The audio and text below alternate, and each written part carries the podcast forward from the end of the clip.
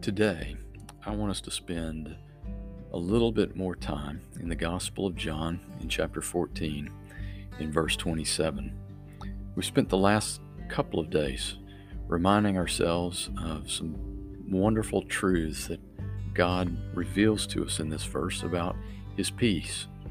We looked first at the reality that the peace that is true and lasting is the peace that comes from God.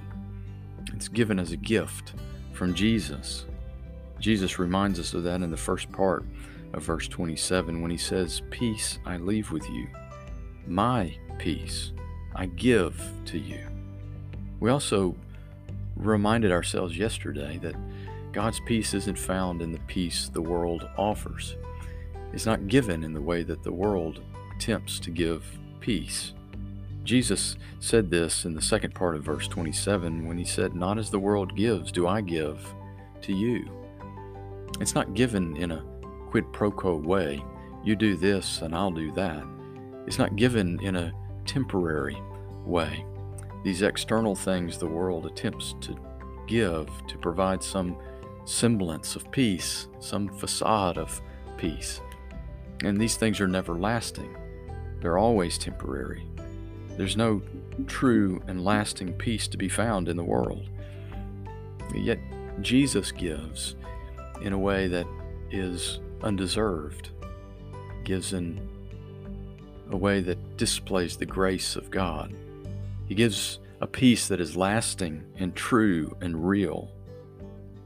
And after doing all of this, Jesus calls on us to do something with that peace that He's given us. And here it is in the last part of verse 27. He says, Let not your hearts be troubled, neither let them be afraid. It's an incredible thing.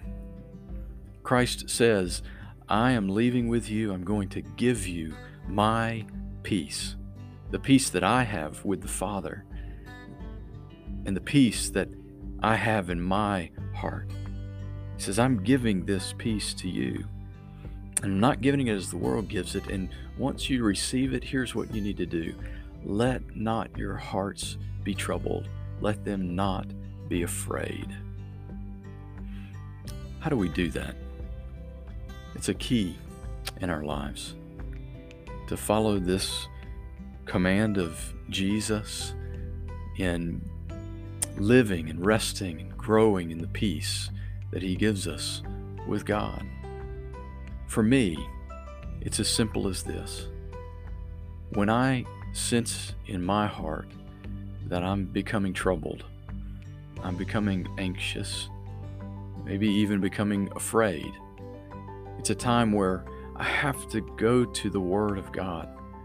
I have to remember the truth of God about who He is and all that He's promised, about all that He's done and all that He will do. I have to let my heart and my mind be filled with those things, and I have to do this. I have to, I have to live in faith on those things, remembering that I've been given this incredible gift of peace with God through Jesus Christ, His Son. Remembering who I am in Christ.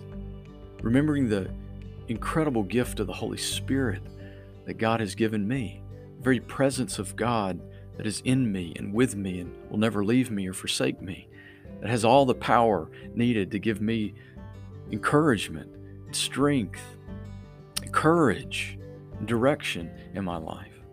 I have to remember that I'm in the hands of my God who knows the number of hairs on my head, which seem to be getting less each day and who who knows the number of days that I have on this earth. I'm in his hands. I have to live by faith in the Son of God who loved me and gave himself for me.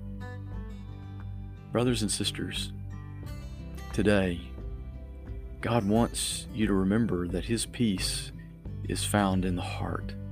And this is so good because this means that His peace can last through and get us through whatever we face in this world. It's not dependent on our circumstances, it's dependent on our position before God in Christ. Today, be encouraged. And if you're in the midst of a war going on around you in this world, in relationships, in your job, in your family, whatever it is, fill your heart and your mind with the truth of God and grab a hold of and rest in the peace of God that you've been given in Christ Jesus our Lord.